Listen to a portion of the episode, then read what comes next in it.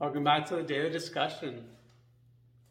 So, I've been talking lately about my sleep issues, and I'm happy to report that last night I got another good night of sleep. So, I'm definitely on to something, and I feel much better those last couple days. So, so it's been a while since I've given a tool, so I thought today would probably be a good idea to give a tool about how I went about implementing these um, these changes, and why I was able to kind of go through it real so quickly.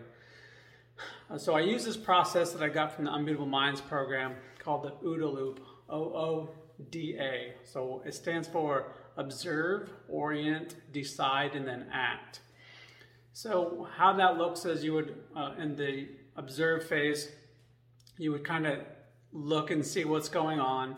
You would start to kind of formulate possible ideas of, of about reasons or ways forward, paths forward, that kind of thing and in the orient phase you start to uh, got, put yourself in a position to or you know call orient or reorient uh, into what that new reality would look like. Uh, then you start evaluating do i have the skills? Do i have the resources? All those kind of things. Do i have the control over it you know to a certain uh, level? And you would start um, seeing what that would look like in that new reality. Uh, based on that, if all those things check the box, you would make a decision.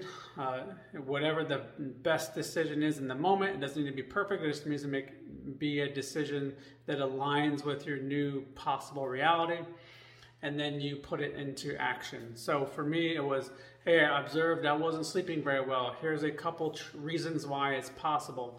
Uh, reorientation would be okay, do I have the ability to make these changes? Can I do them quickly, easily? Which ones or which one uh, can I make uh, or can I do now?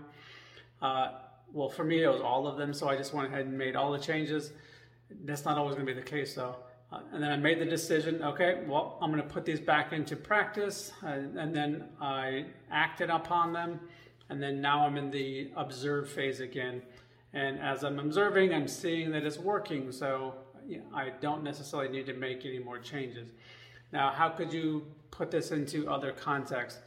Well, it could really be in any quick paced thing. So, like, say, if in traffic, you're observing what's going on in front of you, maybe what's going on behind you, and you have to reorient yourself to uh, possible the possibilities of having to change lanes or speed up, slow down, you know, depending on brake lights or how quickly somebody's approaching you, things like that. Make a decision on doing that, and then you would put it into action and then re-observe what's going on around you. Uh, in business, you would kind of do it like, hey, uh, things aren't selling or whatever, people aren't interested in this. Do I have to adjust my pricing? All those things you would reorient to make a say, hey, can we do that? Do we have the skills? Do we have the ability uh, or the um, logistics of it, whatever?